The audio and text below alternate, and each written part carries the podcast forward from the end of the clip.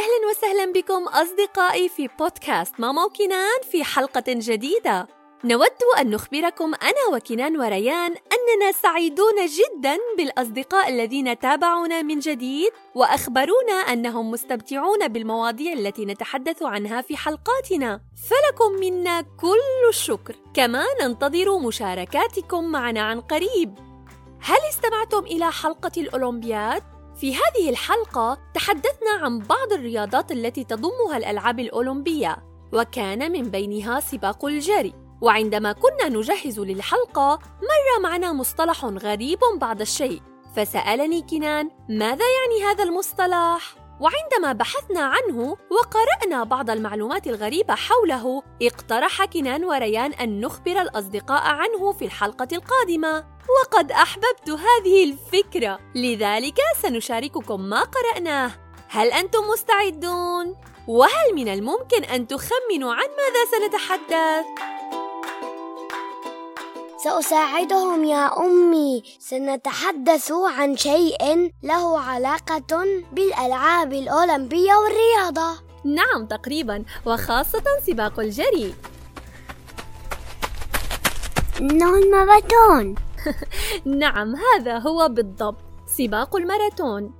المؤكد أنكم قد سمعتم كثيرا عن سباق الماراثون. فما هو الماراثون؟ وما هي قصته؟ ولماذا سمي بهذا الاسم يا ترى؟ وهذا ما سنعرفه في هذه الحلقة. فهيا يا أصدقائي سنبدأ. استعدوا.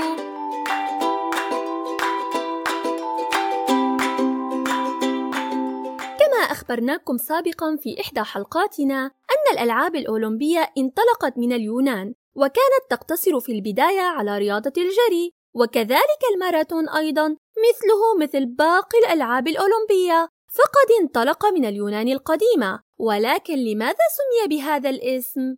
القصة تقول أنه منذ زمن بعيد جدا كانت هناك معارك كثيرة بين الفرس واليونانيين وكانت غالبا ما تنتهي هذه المعارك بانتصار الفرس. ولكن هذه المرة قرر اليونانيون خوض معركة مصيرية يستعدون فيها بكل ما أوتوا من قوة وأن يتجهزوا بالعدة اللازمة والجيوش المدربة والخطط المنظمة. أمي، وما علاقة المعارك والحروب بالرياضة وسباق الماراثون؟ معك حق، سؤال منطقي، ولكن انتظر إلى النهاية لتفهم القصة أكثر. في هذه المعركة المصيرية قرر قائد جيش اليونان ميلتياديس أن يتجهز لهذه المعركة بكل ما يستطيع من قوة وحنكة. فنظم الصفوف بشكل محكم وجمع المقاتلين من كافة أنحاء اليونان وخاصة من مدينة أثينا اليونانية. واطلع على جيش العدو وحاول دراسة وكشف الخطط التي يتبعها جيش الفرس. وفعلا في عام 490 قبل الميلاد انطلق هذا القائد ميلتياديس من أثينا على رأس جيش يضم حوالي عشرة آلاف مقاتل يوناني إلى منطقة سهل ماراتون في جنوب شرق اليونان وكان يحيط بهذه المنطقة سلسلة من الجبال والتلال ووزع هذا الجيش بشكل استراتيجي على هذه التلال مما جعل باستطاعته مشاهدة ومراقبة جيش الفرس بسهولة. فكان هذا الموقع يعطي بعض الأفضلية لهذا الجيش ولكن بسبب قوة وكثرة جيش الفرس الذي كان يضم نحو 26 ألف مقاتل فارسي أي أكثر من ضعف المقاتلين اليونانيين فكان من المتوقع انتصار جيش الفرس كالعادة حسنا وماذا حصل؟ من الذي انتصر؟ حصل ما لم يكن في الحسبان. كان الجيش اليوناني لا يملك السلاح القوي الكافي ولا رماة أسهم جيدين على عكس الجيش الفارسي الذي يملك رماة أسهم مدربين بشكل جيد وأسلحة جيدة. لكن بسبب حنكة القائد ميلتياديس الذي وضع خطة مبتكرة وعلى الرغم من أنها كانت تعتبر مغامرة خطيرة إلا أنه قام بتنفيذها. حيث أمر الجيش اليوناني بشن هجوم سريع ومباغت على الجيش الفارسي. وبعد عدة معارك استطاع الجيش اليوناني محاصرة الجيش الفارسي من عدة جهات وقتل عددا كبيرا من جنوده بالإضافة إلى قائدهم. وكانت هذه حادثة نادرة جدا مما جعل الجنود الفرس يشعرون بالتوتر والإحباط. وبالفعل بعد وقت قصير انهار الجيش الفارسي وبدأ بالهروب وفاز الجيش اليوناني وأعلن انتصاره. أمم حسنا فهمت. لقد انتصر اليونانيون ولكن حتى الآن لم أفهم. ما علاقة هذه المعركة بسباق الماراثون؟ حسنا سأخبرك الآن. عند انتصار اليونانيون وهذا حدث عظيم بالنسبة لهم. كما قلت سابقا انطلق مقاتل من مقاتلي اليونان اسمه فيديبيتس من ماراثون أي المكان الذي أجريت فيه المعركة وخرج راكضا إلى مدينة أثينا ليخبر من تبقى فيها من نساء وأطفال وكبار السن بانتصار الجيش اليوناني. وقد قطع مسافة 42 كيلو مترا أي مسافة طويلة جدا جدا وظل يركض بسرعة دون توقف لمدة ساعتين متواصلتين. هل تخيلتم يا أصدقاء؟ لقد ركض من ماراثون إلى مدينة أثينا ووصل إليها خلال ساعتين. ولكن للأسف عندما وصل كان متعبا ومرهقا جدا فلم يستطع إلا قول كلمة واحدة فقط وهي لقد انتصرنا! ومن ثم سقط ومات من التعب. يا إلهي حقا؟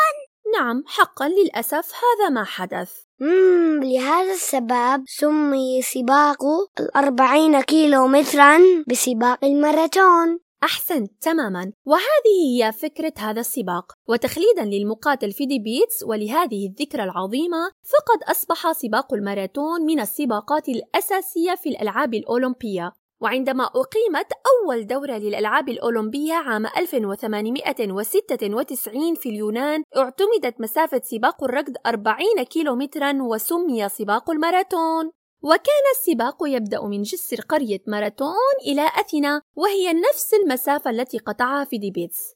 وقد حصل العداء اليوناني سبيروس لويس على أول ميدالية ذهبية في الماراثون في أول بطولة للألعاب الأولمبية. وقد سمي ملعب أثينا الأولمبي على اسمه فأصبح اسمه ملعب سبيروس.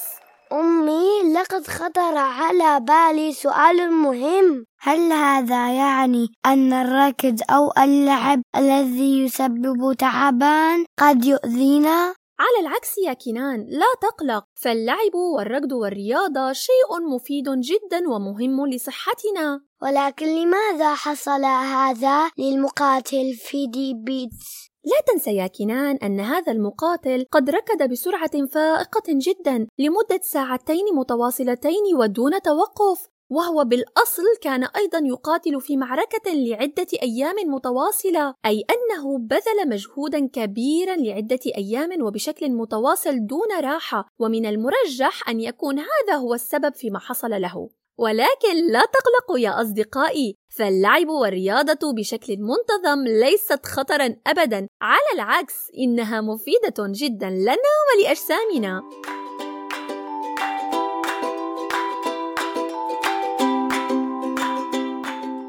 هنا وتنتهي حلقتنا لليوم ولكن ما زال لدينا الكثير من المواضيع الشيقة التي سنتحدث عنها في حلقاتنا القادمة. إن كان لديكم بعض المواضيع الممتعة أرسلوها لنا برسالة صوتية عن طريق تطبيق أنكور. حتى نستطيع إضافتها إلى حلقاتنا أو عن طريق حساباتنا على مواقع التواصل الاجتماعي. وتذكروا متابعتنا على منصات البودكاست Apple Podcast، Google Podcast، Spotify، SoundCloud وإذا أحببتم الحلقة ضعوا لنا نجوما واكتبوا لنا تعليقاتكم على ال Apple Podcast والآن إلى اللقاء. مع السلامة.